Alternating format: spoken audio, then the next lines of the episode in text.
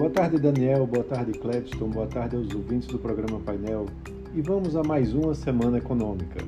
A semana será mais curta porque temos um feriado na terça-feira né, e a B3 vai estar fechada por conta do feriado da Proclamação da República. Mas antes dessa folga, uma série de balanços trimestrais né, será divulgada na segunda-feira e também dados da atividade econômica brasileira. Anima, Embraer, Nubank, Localiza, DASA e Horizon é, encerram a temporada de resultados na véspera do feriado. O dia que também vai ser movimentado por conta de teleconferências com analistas. É, passada essa parte de balanços, o noticiário corporativo vai voltar a uma normalidade, um evento bastante aguardado, que é a Assembleia Geral Extraordinária, que vai deliberar sobre o grupamento de ações da Oi. Isso deve acontecer na sexta-feira.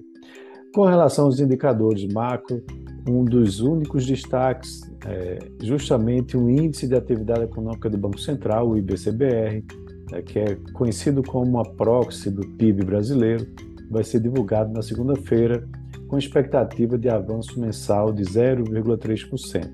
E no acumulado de 12 meses, deve ter uma desaceleração indo de 4,9% para 4,4%.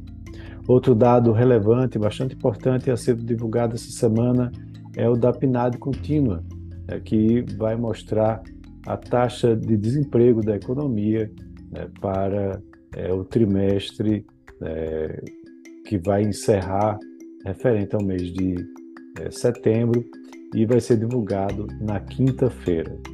Também teremos é, ainda bastante é, expectativas em relação a, a, cada passo que a equipe de transição do governo Lula dá e possíveis novas declarações do presidente sobre a política fiscal, bem como a indicação do ministro da Fazenda.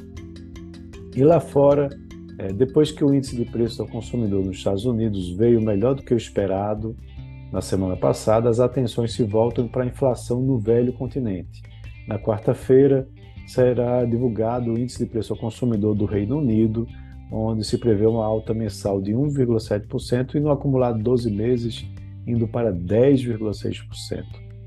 E na zona do euro, eh, o índice de inflação ao consumidor vai ser divulgado na quinta-feira, onde se espera uma inflação de 1,5% é, em relação ao mês de outubro e acumulado de 12 meses de 10,7%. Lá na Ásia, as atenções se voltam para a China, onde serão divulgados dados de produção industrial, varejo, emprego investimentos já na segunda-feira.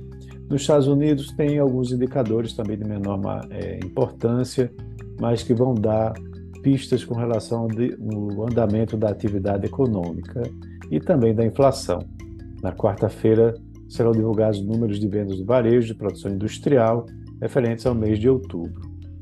E também é, ainda há um índice de manufatura e índice de preço ao produtor mensal né, sendo divulgados na terça-feira e na quinta-feira sai o índice de atividade industrial né, e o número de construção de novas casas. Então é isso. Um abraço a todos e tenham uma ótima semana.